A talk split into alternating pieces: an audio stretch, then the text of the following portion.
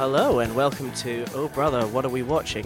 Two brothers discuss pop culture with a geeky bent. I'm Chris, and with me as always is my brother Steve. How are you, Christopher? I'm well. Uh, I'm pretty pretty tired, but um, I'm pretty good. Eager eager to talk about today's uh, sort of assignment. Uh, how about you? I'm I'm super eager to talk about it, and I didn't think I would say that after 20 years of dodging this movie. Some expert dodging. Um, before we uh, before we jump into it, do we have any news nuggets for this week? I know you're desperate to use that drop again, but I don't think Yep. we actually have any news nuggets uh, this week. But it worked so well last time, Chris. The next time we have news, we will definitely drop it in. Okay, that's good. That's good. Okay, so um, let's not let's not delay. Let's let's jump into it. So we are talking uh, this week about the Godfather Part Three. Um, so in case you missed it, uh, last week the, the the the setup here is that Steve and I uh made a big deal about watching the Godfather Part One. Um, we had a big night in. There was ice cream. Um, it was it was it was a lot of fun. The next week, uh, it was the Godfather Part Two. More we ice cream. We did it all again. Yeah, big night in, and we penciled Godfather Part Three in for uh, the next weekend, and that was in, I would guess, two thousand and one or two, maybe. I, yeah, something like that. Because I was working in a supermarket, which is why we got the ice cream because it was cheap. Because I had used my Mm. staff discount to get it, and like a couple of like a couple of lovelorn teenage girls, Chris, we sat there in front of a tub of Ben and Jerry's watching um, a potted history of uh, mafia of New York, Mhm. and um, we were eating like as you said, we, like, we had like one big pot first week and another big pot the next week. they lasted about ten minutes, maybe fifteen minutes, if that, uh, Yeah. for these two to three hour films.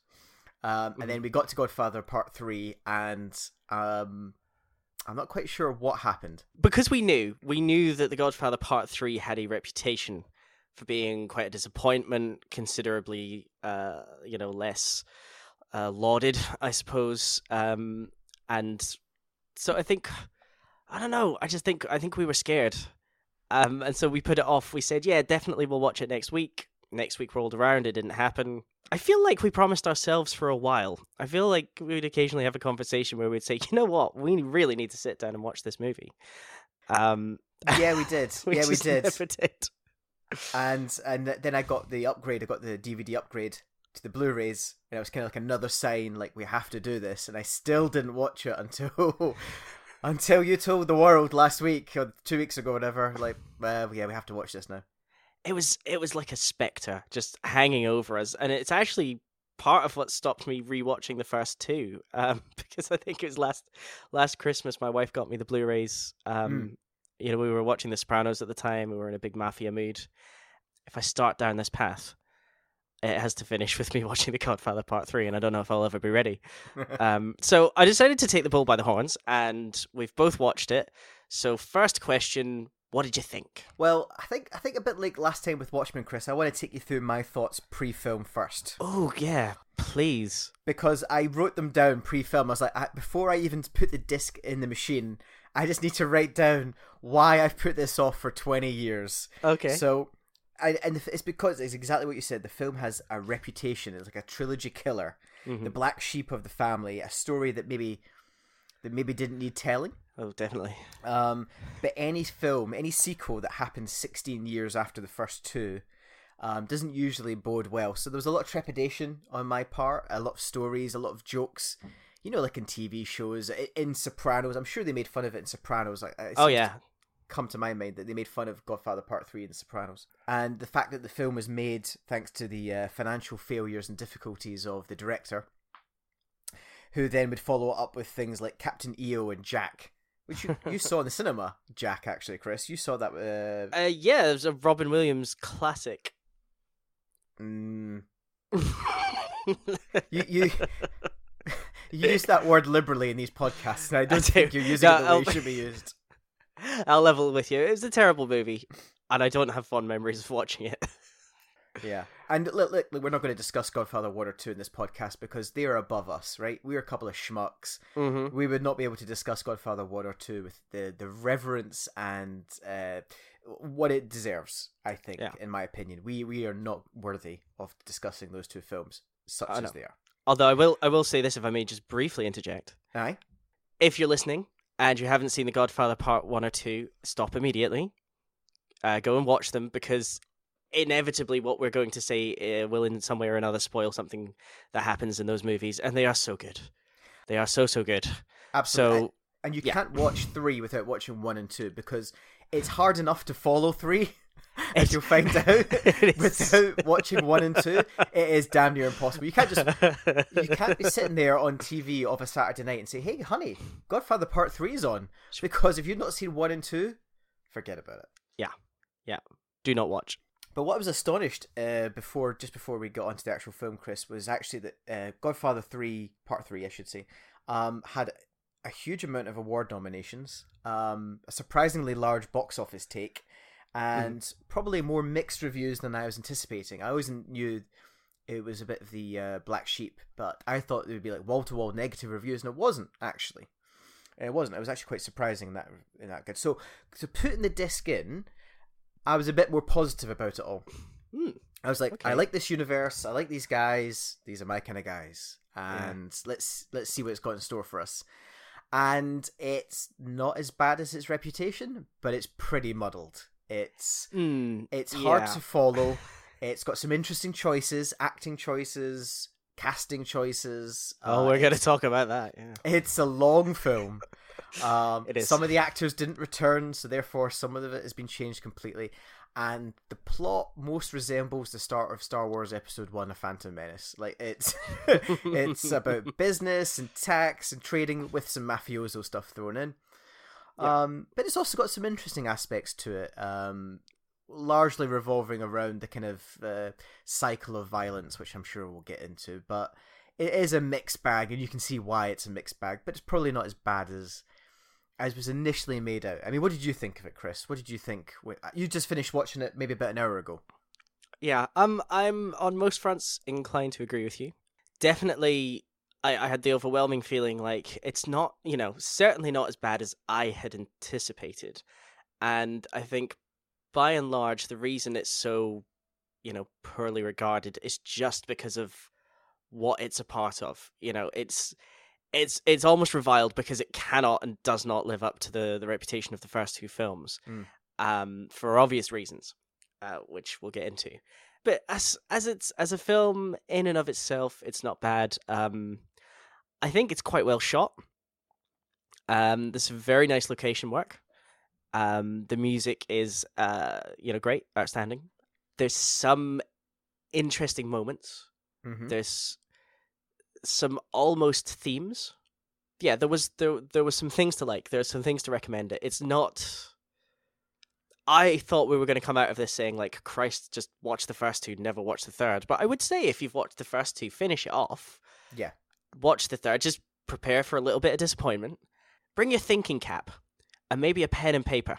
That's what would have benefited me the most, I think. Um, I like full disclosure. I finished watching the film. I opened Wikipedia. I went to plot and I read the plot because I had not followed it. And by the end, I was just like, at this point, I feel like I'd need to rewind an hour to try and remember who this old Italian is and how he differs from this old Italian because there were about three, and I kept getting them mixed up.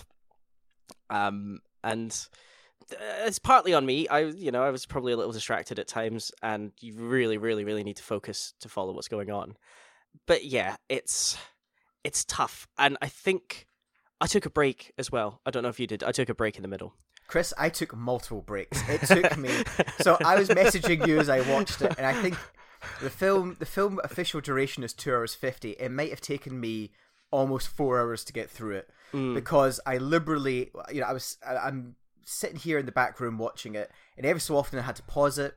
I had to go away. I had to get like a drink or something. I had to just Yeah. kind of take a break from it because yeah, it's not the easiest to follow, to be honest with you. And sometimes you have to think about it. And I did have Wikipedia on my tablet, and I don't like doing that. I don't, you know, I like paying attention to films and, and then Mhm. going away from them. But every so often, I was I was looking through Wikipedia saying, "What the f is going on?" And sometimes it would describe the plot, and it'd be like a sentence, and that sentence would take forty five minutes Yes. because the film is so long and so slow at times that you have to go.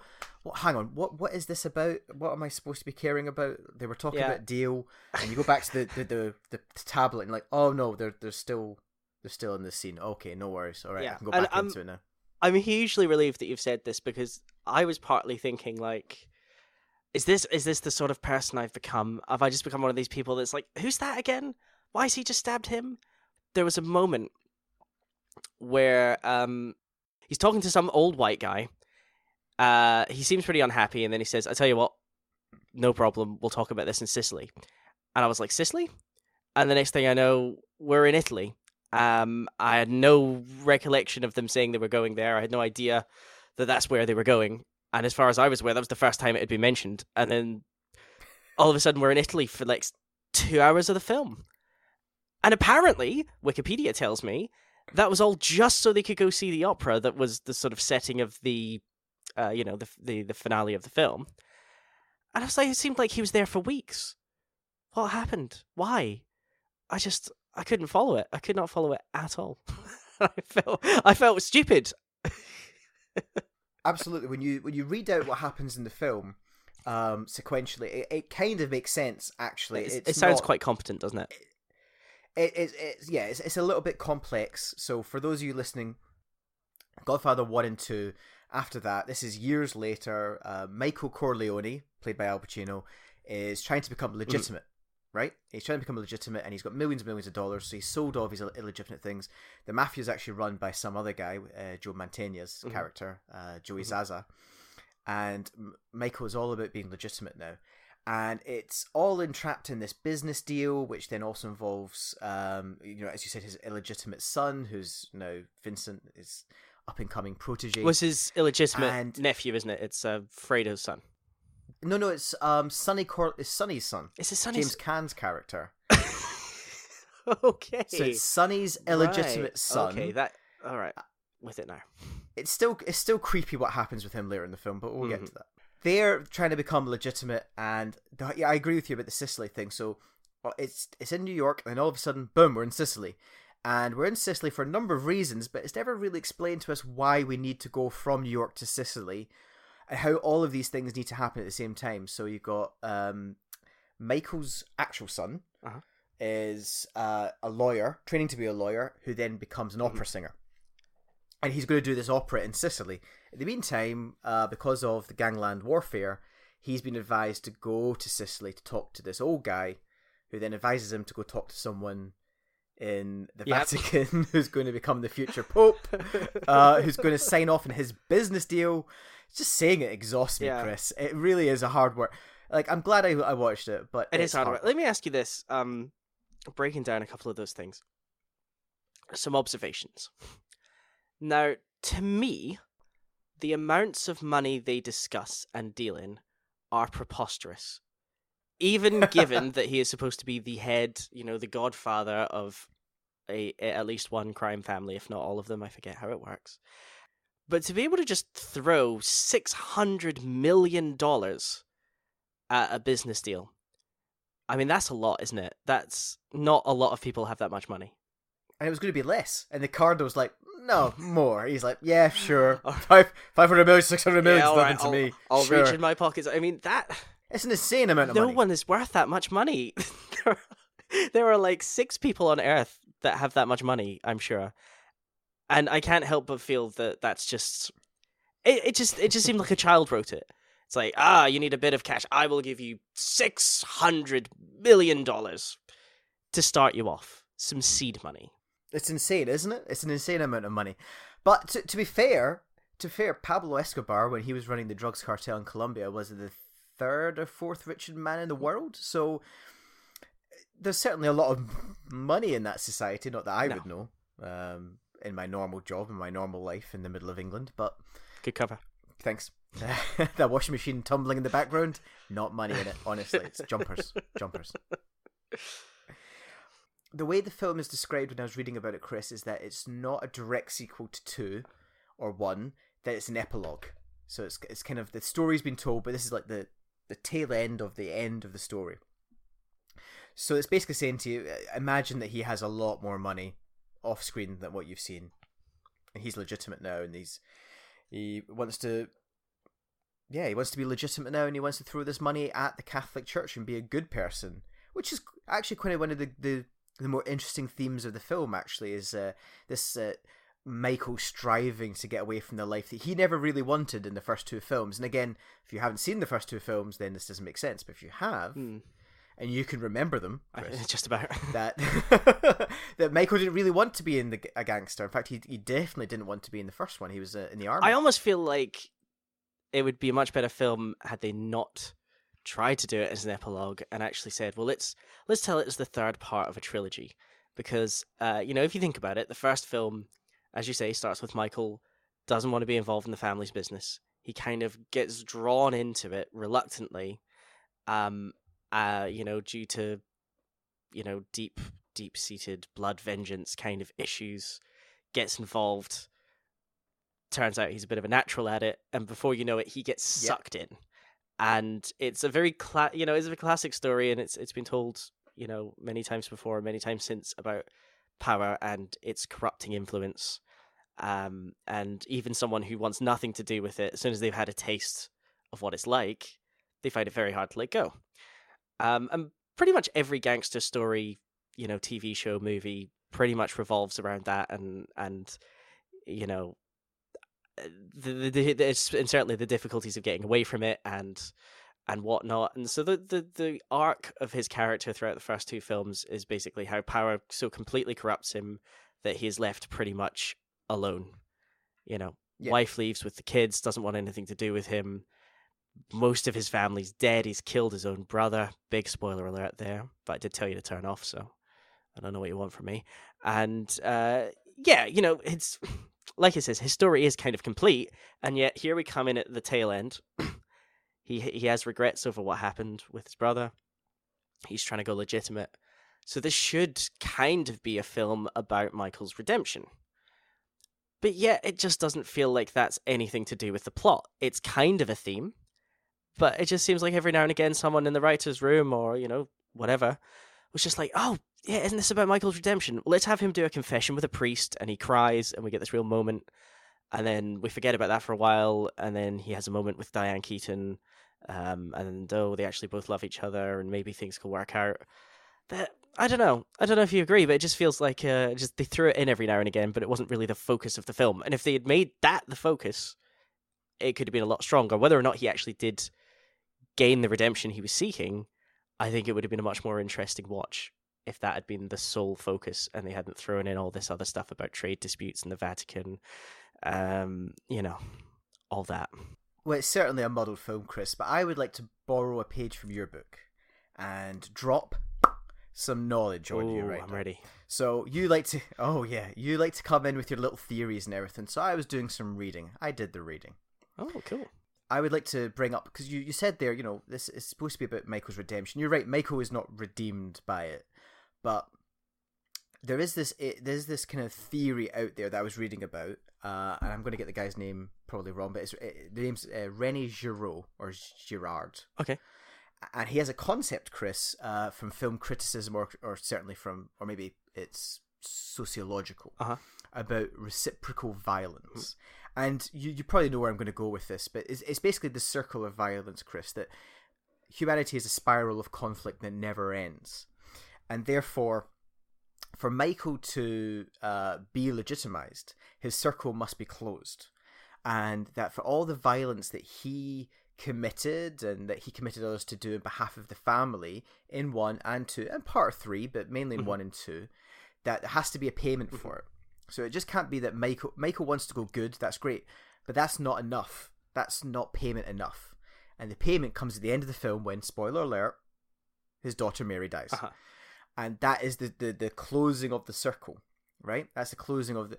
Although the, the theory of reciprocal violence is that it never ends; it'll just keep going and keep going and keep Yeah. going. And as you said, you know, Michael does not get redeemed in this. So th- you're right. The the theme is, is slightly muddled. I think it's it's not quite as clear cut. Um, he is never redeemed for for what he did in the past. Uh, he wants to go straight. He wants to protect his family above all, he says over and over again, from the violence, from what he's done, but he can't. They're inextricably linked, and it was only going to be a, a case of who and when. And in this case, it was Mary on the steps of the opera house. Hmm. Um, so I think in that regard, they did actually um, fulfill the theme quite well, Chris. It's just it was just more about um, the rest of the film. It was all a bit muddled around. Now, you it. see, that's interesting because I I kind of came into the film feeling like this has to end with Michael Corleone dying, which literally it does, but as an old old man by himself somewhere in Sicily. I kind of felt cheated by that point because I kind of felt like, well, well, no, because he's, you know, I kind of felt like you say that there has to be some sort of balancing of the scales, and I assumed at the sort of the the the moment in the opera house where Mary gets shot that he was going to get shot and and killed, and it was Hmm. going to basically be like, you can't just walk away. You want to, you know, you want to legitimize yourself and just step away from the family business.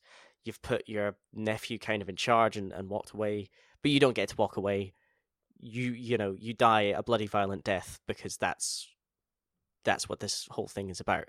Um, and you know the cycle doesn't end, like you say. It doesn't matter how many times you visit retribution on the people that you know wronged your family because you wronged theirs and they wronged yours, etc., etc. So I felt when he didn't die there, kind of cheated. I was like, well, so he gets to grow old. but no, I, I I see it from your point of view that it's yeah, you know, it's uh, you know his his punishment is almost that he has to grow old with sort of never redeeming himself. His daughter dies. Um, presumably that closes the door on his wife ever talking to him, or you know his ex-wife ever talking to him again. And Oh, exactly. The the end montage is is all the women he Hmm. lost. I, I don't think we can avoid it any longer. I, I think we kind of need to talk about um, Sofia Ford Coppola. We need to talk about the acting and we need to talk Mhm. about Sofia Coppola. So I will say this about Sofia Coppola before we absolutely trash her. Okay. And that is that she was doing her father a favor. So by all accounts, amongst other people, Julia Roberts and Winona Ryder dropped out this film for various Hmm. reasons. And she did her daddy a, a favor. So I kind of feel like it should be viewed through that prism of I'm not an actress, but I'll do it. In which case, she's done all right. That definitely came through. No personal bashing of Sofia, but she's not a very good actress. That much is obvious. And unfortunately for her, I think a lot of this film hinges on you caring about her character. Oh yeah. Um, and I think that, in a nutshell, is is where it really fell flattest for me, because I didn't care about her. So, you know, I what did I write? Hang on, I made a note. Love story. Am I supposed to give a fuck?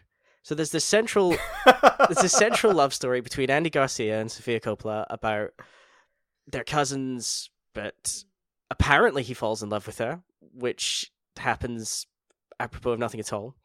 Just standing talking in the kitchen. So, so this is the funny thing. So in in so the the first scene, which is a as with almost all Godfather movies, the first scene is a celebration. Mhm. So Michael's receiving this award, and they have a big party. And uh, Bridget Fonda is there as well as as Mary, the, the cousin, and he falls for Mary, but he ends up going home with Bridget Fonda, Mhm. who's an actual actress. Um, and I'm I'm with you. I'm sitting there like, why is he falling for this one note? T- you know, th- there's no emotion there from her at all throughout the film. Whether it's whether it's supposed she's supposed to be angry, sad, in love, whether she's supposed to be uh, whatever she's supposed to be from an emotional point of view, she's just flat for the whole. I don't film. know if it's the order in which they filmed it or if it's just an odd coincidence, but I think she's at her most charismatic in the first scene we see her, where she's trying to uh, put the moves on Andy Garcia, which is very creepy because they're cousins. Hmm. Um, I suppose only part cousins because he's you know illegitimate, but uh, yeah, you know she's she's kind of trying it on, and I felt like that was the most engaged she was in the film. yeah, And then, you know, I was kind of like, well, she's not brilliant, but I don't see why everyone has such a massive go at her. And then every subsequent scene, she's just like, Daddy, are you, am I a front? Why are you doing this? oh my god, yes. Please stop. And, and yeah, you know, she goes round to Vinny's house and they they just start kissing for seemingly no reason. Uh, and then after that, it's like, oh, they're they're in love apparently, but Michael doesn't approve, and that's the big thing. You know, we're supposed to see we we see this turn in in Vinny's character where he's sort of, you know, he's he's wearing the suits, he's got his hair done. Yeah. I um from my memory, he looks quite like Al Pacino does in the previous movies, and I'm guessing that's the point to kind of show that cycle Oh, with, like, continuing. slicked back hair and Yeah. stuff. Yeah. You know, he he is the new Michael. Yeah, absolutely. Yeah, I could have done without the whole incest. Frankly, That that angle. plot device. I- I'm not a huge fan of it, to be honest with you. However, it would have made more sense if there had been some sort of like budding kind of uh, romance. They couldn't quite help themselves. They were so inextricably drawn to each other that they were going to almost tear apart the family. And what, what we actually end up getting is Sofia Coppola kind of sleepwalking through some scenes, and Yeah. everyone kind of being like, whether it be Al Pacino or, or uh, Andy Garcia, uh, seemingly, you know, you can, you can see them acting the pants off her Yeah. because they're emotionally invested and they're, they're, they're doing all the bits from their point of view they're supposed to do. You know, you, you brought up one of the scenes where like, "Daddy, am I a front for you?" And you can see see him being, "No, no, no, this is legitimate," and you're, le-. but she's just got nothing there. It's like dead Yeah. eyes. It's just They're- like she's literally on the other end of a phone, going, "What's my line, Daddy? Am I a front? I love you, Vincent." And I'm wondering if there was, you know, I wonder if there was a bit of a reticence from um, Francis Ford Coppola's point of view to try and direct his daughter. You know, I don't know what he's like as a director, but you know, I can't help but feel he was just like one take, we got it. That was magic. Well, I I tell you what, Francis Ford Coppola does something, and it's bringing in family members. So she's not the only Mhm. one.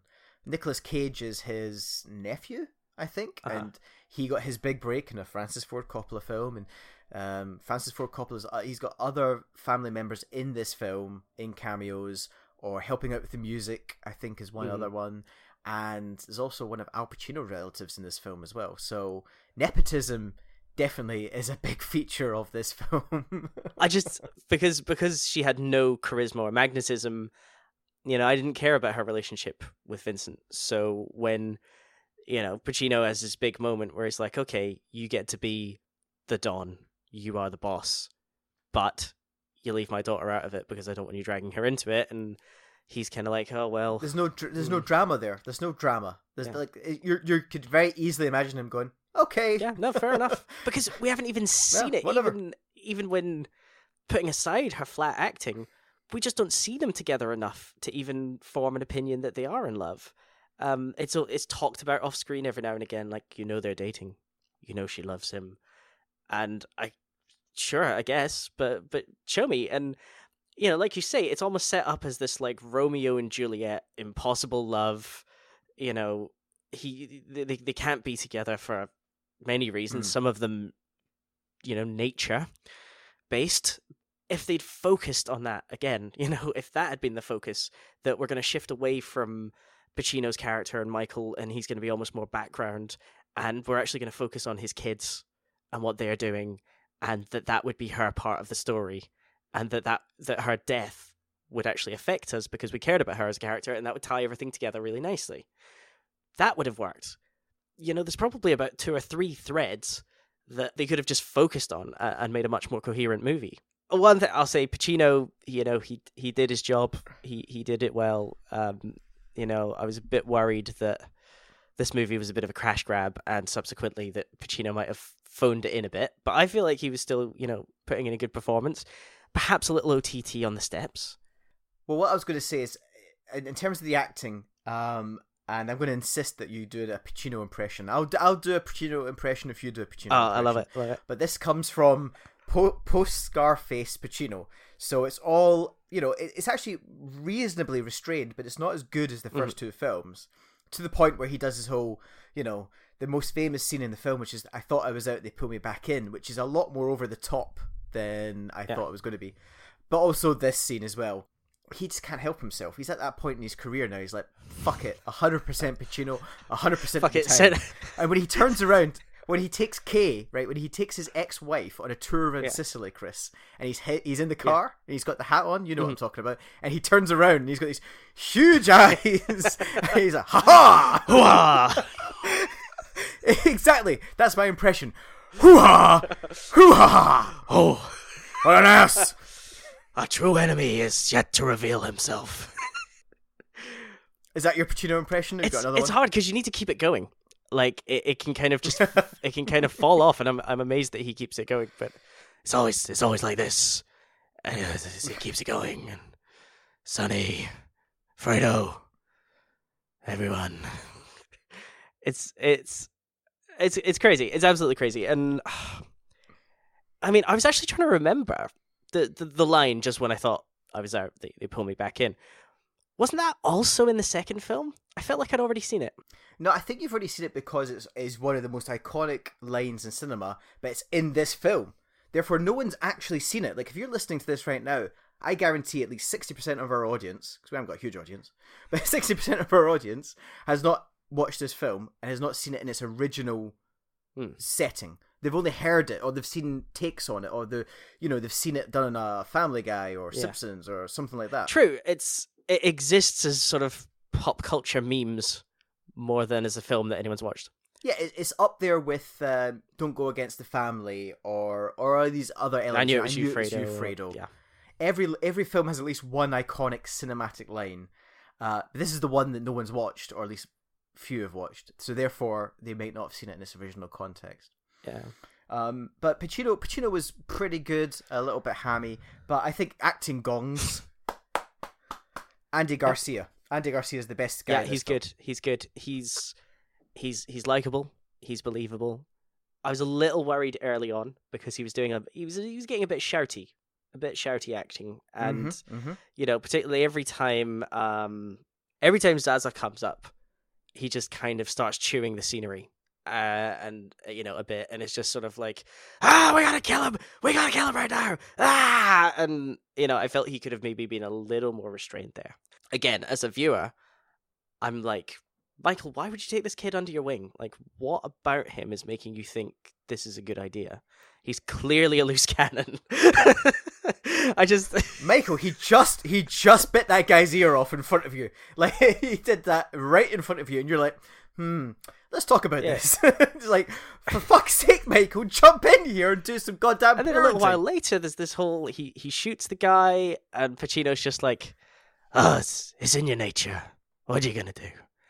And it's like, "Oh, okay. So is that it now?" And he's like, "No, no, you're still my protege. I still believe in you." then, This this crime empire, by the way, is falling Mm. apart, and Michael is just standing there like, I want to go legitimate, so fine. Yeah, it's okay. He's gonna he's gonna end up on the wrong side of the tracks anyway. He can't help it. It's Yeah. in his blood. Like, someone has to step in here and give him a goddamn father Speaking figure. of as well, uh, just thinking back, so we're talking about the scene with uh, Pacino in the kitchen where he utters his famous line about just when he thought he was out. He uttered with um, no irony the line about uh, he's he's talking he's talking about the Zasa, and he's saying Yes. he said like he couldn't have orchestrated this helicopter attack. It's the it's the words helicopter attack the the it just it was a it was an interesting scene, but it was a ridiculous scene, the helicopter attack, and I admire Pacino just sort of delivering it like it's it's a normal thing, everyday occurrence in the life of a mafia don. I can see what you're saying about the line delivery, Chris. And uh, that scene wasn't great, especially when he has his diabetic heart attack. I think that's a little, it's a little bit more over the top from Pacino. He has his really big bug out eyes, like, "Oh my god, I'm having a heart attack!" Like we would all. This is like how I would imagine I would act as a heart attack. Oh my god, I'm having a heart attack. I was going to say, I think that's the moment as well when he realizes who's betrayed him, um, and I had not picked up on that. when he said it, I, I, when he said it, I kind of you know got it. Of course, it was not going to be you know the big showy brash simpleton gangster. It was going to be someone kind of pulling the strings behind the scenes, like like Michael used to, you know, behind the scenes. Um, but actually, I really like the helicopter attack scene because the helicopter attack scene. this this is what I'm saying. it, it, it's actually I think it's actually really good because when I watched it, I actually wrote down Chris that that scene as well as the opera scene at the end uh, for a film which has um, some problems and uh, can be probably best described as mixed. Um, it's not a bad film, I don't No, no, think. no. It's not a terrible film. Um, it's not the best film, and it's certainly not the best of this trilogy. Uh, but it's got two great scenes, I think. One is the most famous one, which is the opera scene Uh-huh. With all these uh, other kind of all these threads get pulled together through the opera, and it's been Mhm. imitated on TV and film time and again. Uh, and the second one is actually the helicopter scene, which uh, you know you've seen that kind of let's all sit around and then someone's going to attack us from above. Uh, happen again and again. I think the the one that most recently comes to mind actually is Star, Star Trek Into Darkness. Yeah, which is something again. It's very similar. And I can just imagine J.J. Abrams saying, "Oh yeah, I a copy." Francis I, I, Ford yeah, Coppola I, did um, I job." did actually think as I was watching it. I wonder if that was an homage that I didn't pick up on. It probably was. So I think actually I think it was quite good. I mean, it is a yeah, if you describe anything like, oh, here comes a helicopter to attack these, but it, you know, in these kind of films, I think it actually makes sense. I really liked it. I really liked the scene. Um, it's a nice piece of action in what is quite a, up to that point a slow Mm. burner of a scene. Like the first forty-five minutes of this film is a party. There's some church scenes. There's a business deal. It's Yeah. slow. Uh, it's kind of slow until it gets to that. I know I didn't. I enjoyed the action of it. Uh, it certainly injected some pace into the film, and I think it kind of reminded me of the. I think it's in the first film where I think it's Sonny gets killed. He gets he gets sort of stopped in his car, and then people sort of come out of nowhere with machine guns and basically just riddle him with holes. Uh, is is my sort of memory of it, and I think some of it kind of evoked that you know, in, in this scene for me, only of course it's on a much grander scale. There's a lot more people being gunned down. Um, and, you know, it's a pretty impressive thing that's happening in general. But I think it's just the, the inclusion of the literal helicopter um, uh, just kind of threw me a little bit, you know. Where, where does one come across a helicopter? It's the logistics of it that bother me. It's New York City, Chris. You, they're they're everywhere. Oh, everybody's got helicopters everyone's in New York City. They're 10 a penny. You can't move. Yeah, Chris, Chris, they're part of this conglomerate which is worth billions of dollars. Pacino just gave six hundred million to the Catholic Church. Of Didn't break a got- sweat. Got helicopters all over the shop. uh, I don't know. I get, I, I like the point, and I like, you know, obviously, like you say, it's the idea. It's like, oh, you don't expect the attack from above, Right. Literally above you. You know, it's, ah, it's got some, it's got some moments. I definitely agree with you. Um, the the opera scene at the end is fantastic. So much better when I got Wikipedia up and realized who was killing who and why. Because there's, like you say, there's a lot of things coming together, and it's very tense. And uh, you know, obviously, you know, done on purpose. You know, it's really drawing it out. Keep going back to the opera. Um, you know, we're, we're watching that guy with a sniper rifle for what seems like forever. Hmm. Um, and I, I, I thought he was going to kill Michael's son for the longest time, uh, because I had no idea what was going on. But yeah, all told, that that scene was pretty rad. Um, the the the guy hanging from the bridge at the end as well. Mm-hmm. It's very stark visually. Um, not entirely sure who that was either. So Um, right, so that's that is this right. That is one of the problems with the film. So it throws you in here into what is basically a business deal gone wrong, where they try to fuck over the Corleones, and Mhm. Michael gets his revenge. So they take out the accountant. That's who's swinging from the bridge. Right. Then they take out the cardinal who they've been dealing with with the whole film with his own glasses, which is something else because I've got to tell you, like I've got glasses. Like trying to stab someone through the neck with glasses, that is hard. I don't think that's that was quite gross. It was Mm. gross as well, but also quite hard. So, but that was after he just killed the brand new pope with his tea. Yep. So we're two popes down in this film, by the way, guys. Two popes down. Um, and they stab him in the neck, and then the uh, the then the Corleones also kill the godfather. No, the god the godfather of Michael's sister with the, the poison cannolis.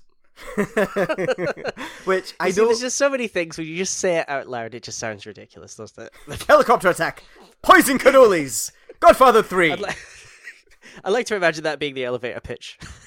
I think the ele- I think the elevator pitch was Paramount offering Francis Ford Coppola millions of dollars for doing this, but instead of giving him time or effort, they gave him six weeks apparently to write the script, and it shows because Really? Six weeks? Oh, he wanted six yeah. months. They gave him six weeks, and him and the author of the book, Mario, Mario Puzo, Puzo. Yeah. sat down and, and wrote this film. And do you know what?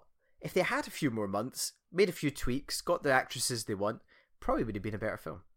That's that's the thing. Uh, What this feels like to me is a bit of a wasted opportunity because there's definitely potential in here, and the more you know, the more we delve into, you know, what what led to the creation of this film, the the more you can see why these problems appeared. You know, it it reads like a script that's been written hastily and was desperately in need of an edit.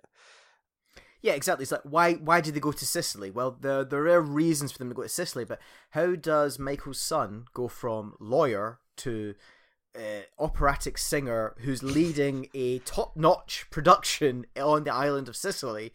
And I don't know how long it's passed. Like how much time has passed in this film? I've got no idea. Well, that's that's the thing. I felt like months and months and months were passing. And if you recall, the original film is like ten years, isn't it? Or like five exactly. or ten years. Like, exactly. It's a huge. But they only tell you at the start. They say it's 1979 is the first part of the film. Yeah. Um, they don't tell you when it ends. It just it just ends. You know, I, Yeah. I, I certainly don't remember the passage of time, but it just it was a long film. yeah, reading the plot, it looks like it took place in about a week or maybe a month. Yeah. Um, but it feels like much longer, and I, Because this is all about a business deal. It goes Hmm. from the business deal being proposed to the Pope signing it off. The Pope is sick, and then the Pope dies, and then new Pope comes in, who's friend of Michael, and new Pope signs it, and then new Pope dies. So how long does that take? Like I don't Hmm. know. Is that a, is that a week, a month, a year? I actually don't know how long this takes. no, it's it's messed up. But it, yeah, as as I say, a bit of a missed opportunity. I think definitely a bit more time, maybe not more money, but better actors. Um, yeah, I don't know. Maybe maybe they could have made some more overtures to some of the original cast to get them back. Although, uh, if memory serves, most of them were dead anyway.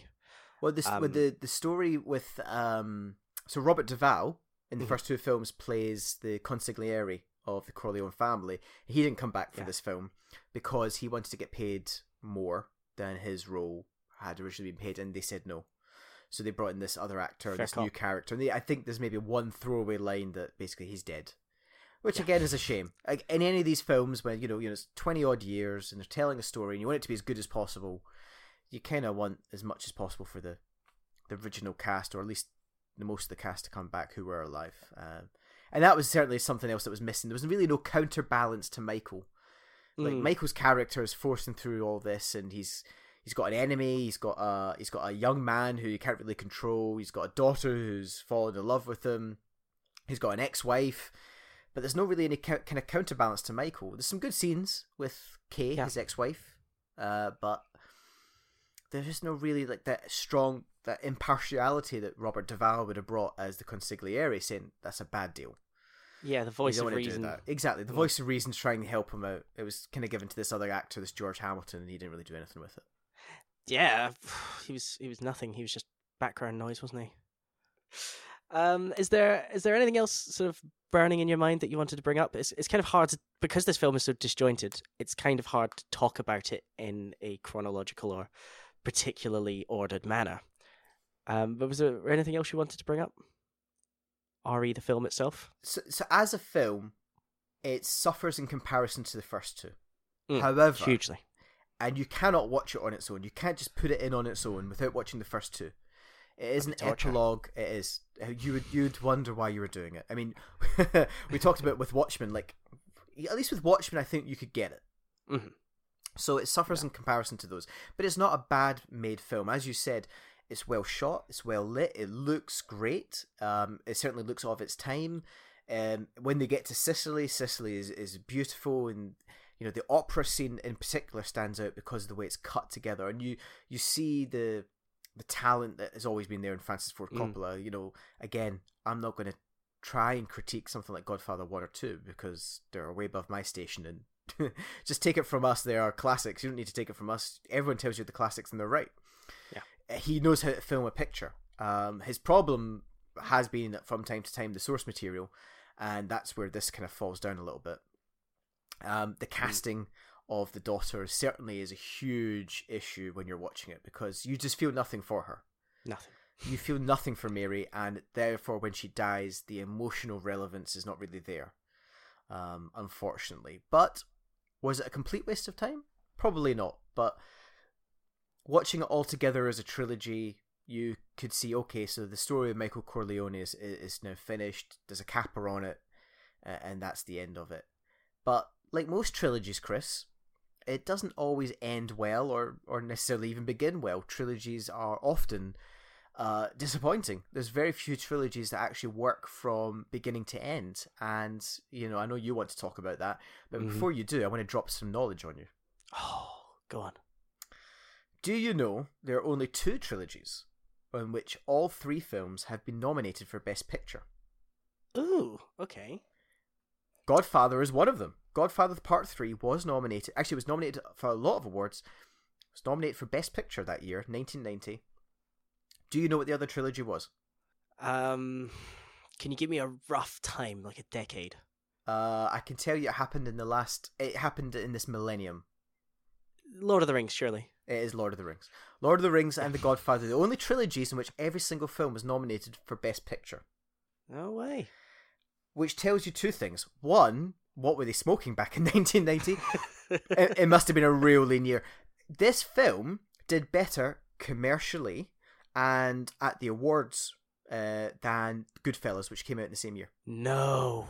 Goodfellas is leagues ahead of this film in terms of a enjoyable to watch mafioso film. It's, I mean, Goodfellas is, for my money, one of the best films ever. I did not realize that they came out in the same year. That's shocking. It was either the same year or in this within a year, or at least it- within the same close. period, space of time. Yeah. But as we were saying, Chris, you know, trilogies that are a, a tough, tough act to get right all three times. I'll tell you. I'll tell you what it is. I feel like, uh, and this is going back into sort of shared memories, I suppose. But I feel like when we were growing up, um, uh, you know, a trilogy was kind of a big deal because they weren't that frequent. It didn't happen that often, and oftentimes it was simply how many how many films can you get out of a series? Uh, you know, when you're not talking about never-ending things like James Bond or like some horror franchises, whatever. You know, it was rare enough for a film to get a sequel. Uh, You know, so if it managed a third one, it was doing well. And usually, yeah, you know, we we almost call them a, a trilogy retroactively because they were never intended to be a complete Mm. you know, one, two, and three. And it very much is the same here. You know, we call it the Godfather trilogy by virtue of the fact that there's three films, but it was never intended to be a trilogy. No, Um, and that very much shows. So- no, absolutely. So it was intended to be two, which it was, and then there was Paramount always wanted a third one because of the box office and everything else, which they eventually got. So we now have a Godfather trilogy. It kind of works because the nature of the third one as an epilogue uh, kind of ends the story. It doesn't end it perfectly, but as we've already said, Chris, it's kind of a mixed bag. But it's it's not a bad film. Mhm. It's got a lot of good elements to it. And you think about other trilogies, uh, ones that were purposely made and ones that weren't. But you know, Star Wars is pretty good. The original trilogy. Yeah.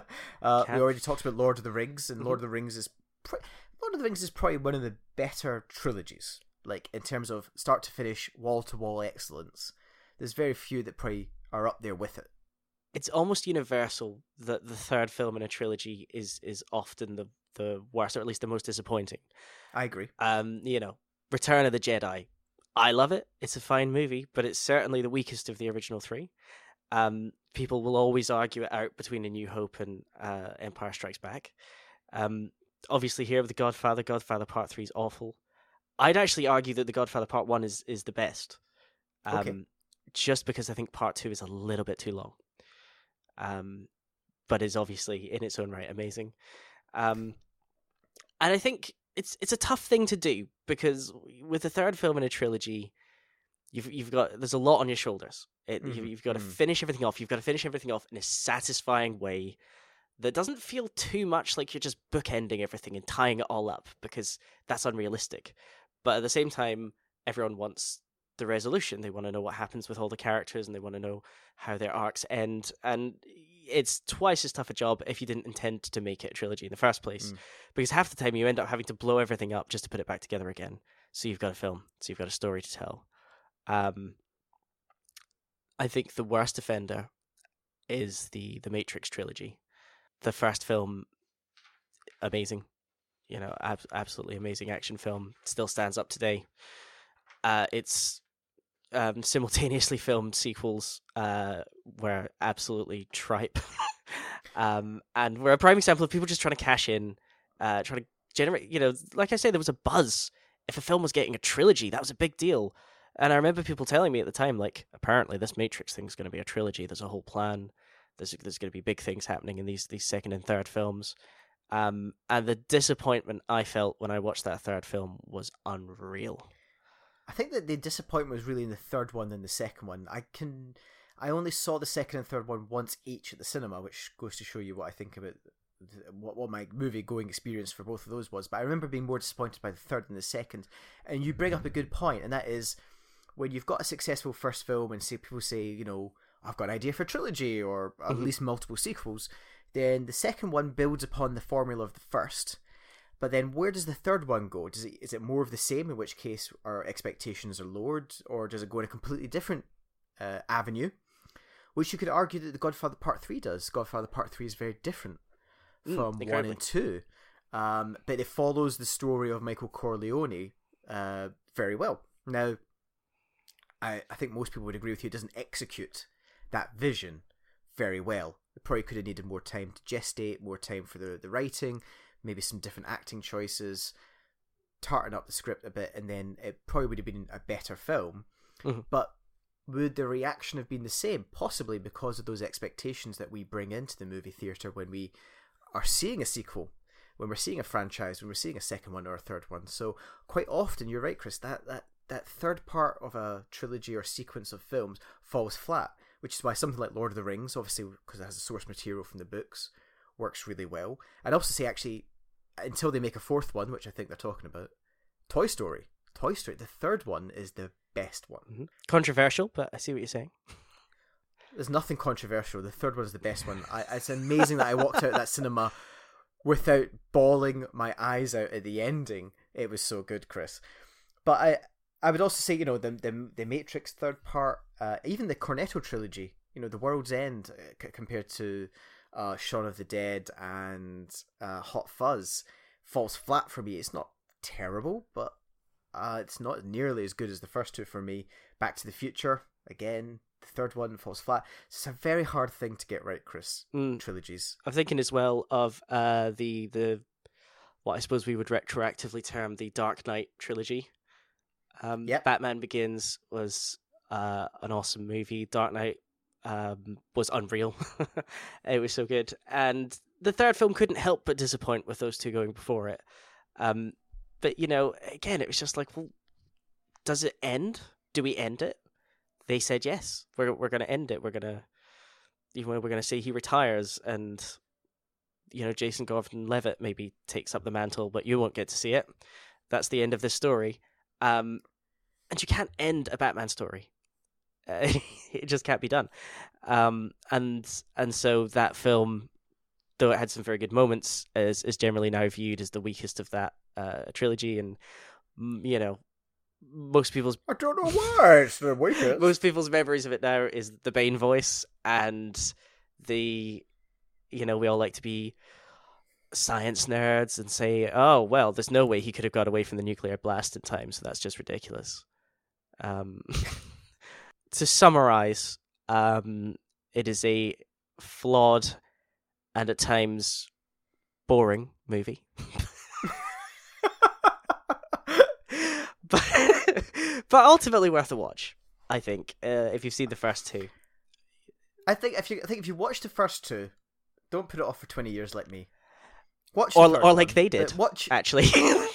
Uh, well, oh yeah, that's, that's true. I, am I'm, I'm actually right on par with Francis Ford Coppola. I yeah. put it off for 16 years. Um, you know what? Definitely, you know, watch all three of them, but watch the first two, enjoy them, then watch the third one, and kind of just remember that you always have the first two. It's not ruined by the third one. No. Um, it's just a bit slow. It's a bit boring. It has some good scenes though. It does have some good scenes, and it does wrap it up quite nicely. Yeah, it's a it's a it's a decent end to the story. Um, so before we get on to uh, plugs and whatnot, I want to hear what we're watching next. Well, Chris, I've got, I've got an idea. I thought for uh, a second it's... you'd forgotten. you took a really long pause. Oh shit! What's this podcast about? Sorry. Oh on. yeah. So, uh, we we ha- we have got a list of, of films you haven't watched. Mm-hmm. So if it's accurate, then you haven't seen this one. It doesn't really play into anything special about the time of year we're in, or you know necessarily any shared memories that we have. Chris, it's just a film you haven't seen, and I would like you to watch it, and that is uh, the Christopher Nolan classic Interstellar. Ooh, okay. Now, I used the word classic there, by the way. I used it in the way that you use it. I don't think it's a classic. It's pretty good, though. but it's got some interesting ideas, and I would like to hear your, your take on them. So you got two weeks to go and, and watch that. And guess what? It's not a short film. So enjoy filling that in your time. Um, no, I'm, I'm quite excited about that, actually. Um, everybody, well, it was a big, it, it, it was the talk of the town uh, when it was out in the cinema. So, of course, I didn't get a chance to go see it. Um, but yeah, no, I, am excited. I'm excited. I'm looking forward to that. Okay, so uh, that about wraps it up. So that's all for this episode. We'll return in two weeks to discuss Interstellar. Uh, in the meantime, if you wish, you can keep in touch with us. You can follow us on Twitter at OBrotherPod. Uh, you can come like us at facebook.com slash OBrotherPodcast. Come join in the conversation on there. Uh, and finally, uh, subscribe and review on iTunes, Stitcher, and TuneIn, whatever you choose to watch uh, to listen on. And in fact, uh, on a personal note, I've recently made the switch to Stitcher. Um, oh, really? Yeah, I I've had enough with the with the inbuilt native iPhone app. It wasn't it wasn't doing what I needed it to. It just randomly stopped playing episodes or tell me they were unavailable for months. And I said, enough's enough. I'm I'm going Stitcher, and I'm not looking back. Oh, nice. It's good. Oh, nice. It's good app. So I've been Chris, and he's been Steve, and we'll see you next time.